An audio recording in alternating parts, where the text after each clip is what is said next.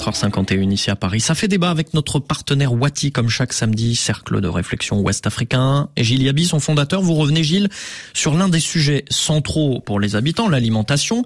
La sécurité alimentaire, vous en avez déjà parlé, mais ce matin, vous l'abordez sous l'angle des prix, notamment pour une alimentation saine. Oui, un de nos intervenants lors de la table ronde organisée par Wati en partenariat avec le Club du Sahel et de l'Afrique de l'Ouest de l'OCDE, Philippe Henrix, économiste justement au sein de cette institution, explique qu'en Afrique de l'Ouest, la plupart des besoins alimentaires sont satisfaits sur le marché.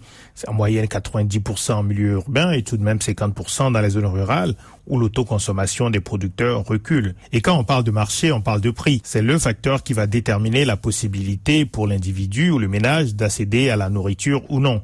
Il est donc important de comprendre la formation des prix, qui ne reflète pas seulement les coûts et le niveau de la production, ainsi que les marges des commerçants. Le prix des produits alimentaires intègre tous les coûts des différentes étapes entre la production et la mise à disposition du produit sur le marché. Cela inclut le coût de transport, le coût de stockage, le coût des pertes de produits périssables, par exemple. Tous ces facteurs expliquent le niveau de prix à un certain moment à un certain endroit. Et le constat, dites-vous, c'est que les biens alimentaires sont particulièrement chers en Afrique de l'Ouest par rapport à d'autres pays qui ont des niveaux de développement comparables Oui, Philippe Sanrix explique que lorsqu'on constitue le panier alimentaire typique d'un habitant euh, moyen de l'Afrique de l'Ouest et qu'on le valorise au prix indien, on a une baisse de la dépense de l'ordre de 30%. C'est-à-dire que l'alimentation coûte 30% moins cher en moyenne en Inde qu'en Afrique de l'Ouest. Il s'agit évidemment d'une moyenne, sachant qu'il y a des différences qui peuvent être importantes d'un pays à l'autre. Le constat est cependant significatif quand on sait qu'en Afrique de l'Ouest, les ménages dépensent environ la moitié de leurs revenus pour l'alimentation. Si les prix étaient 30% ou même 20% moins élevés, la réalité quotidienne et le niveau de stress des familles seraient bien différents. Lorsqu'on ne s'intéresse pas seulement à l'accès à une alimentation suffisante en termes de calories, mais aussi à une alimentation saine, donc diversifiée, celle qui permet de satisfaire les besoins en nutriments, les prix en Afrique de l'Ouest sont encore plus élevés. Une étude du Club du Sahel et de l'Afrique de l'Ouest montre qu'une alimentation saine coûte 3,6 fois plus cher qu'une alimentation qui est juste suffisamment énergétique. Les légumes et les aliments d'origine animale comptent pour plus de la moitié du coût total d'une alimentation saine, tandis que les fruits y contribuent à hauteur de 17%.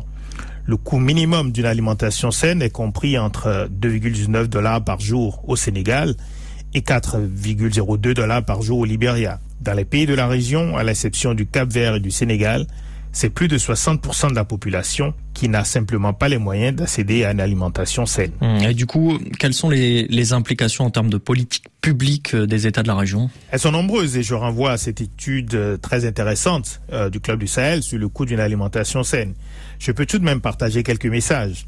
D'abord, euh, la nécessité de mieux suivre les prix d'une large palette de produits alimentaires, bien au-delà des céréales qui reçoivent souvent le plus d'attention.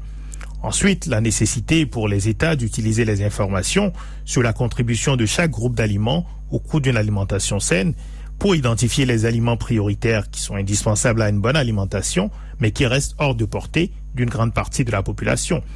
Mais c'est aussi nécessaire d'encourager la consommation des aliments riches en nutriments qui sont relativement abordables.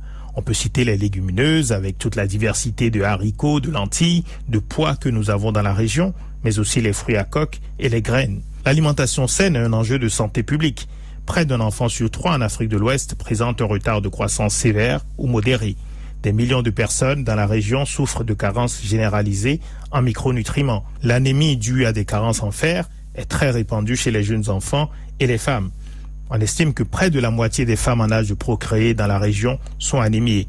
Les solutions se trouvent d'abord dans l'alimentation et on peut faire beaucoup plus pour encourager des choix alimentaires éclairés dans la région. Et on retrouve bien sûr sur euh, cette chronique et puis tous les liens pour aller plus loin sur le sujet.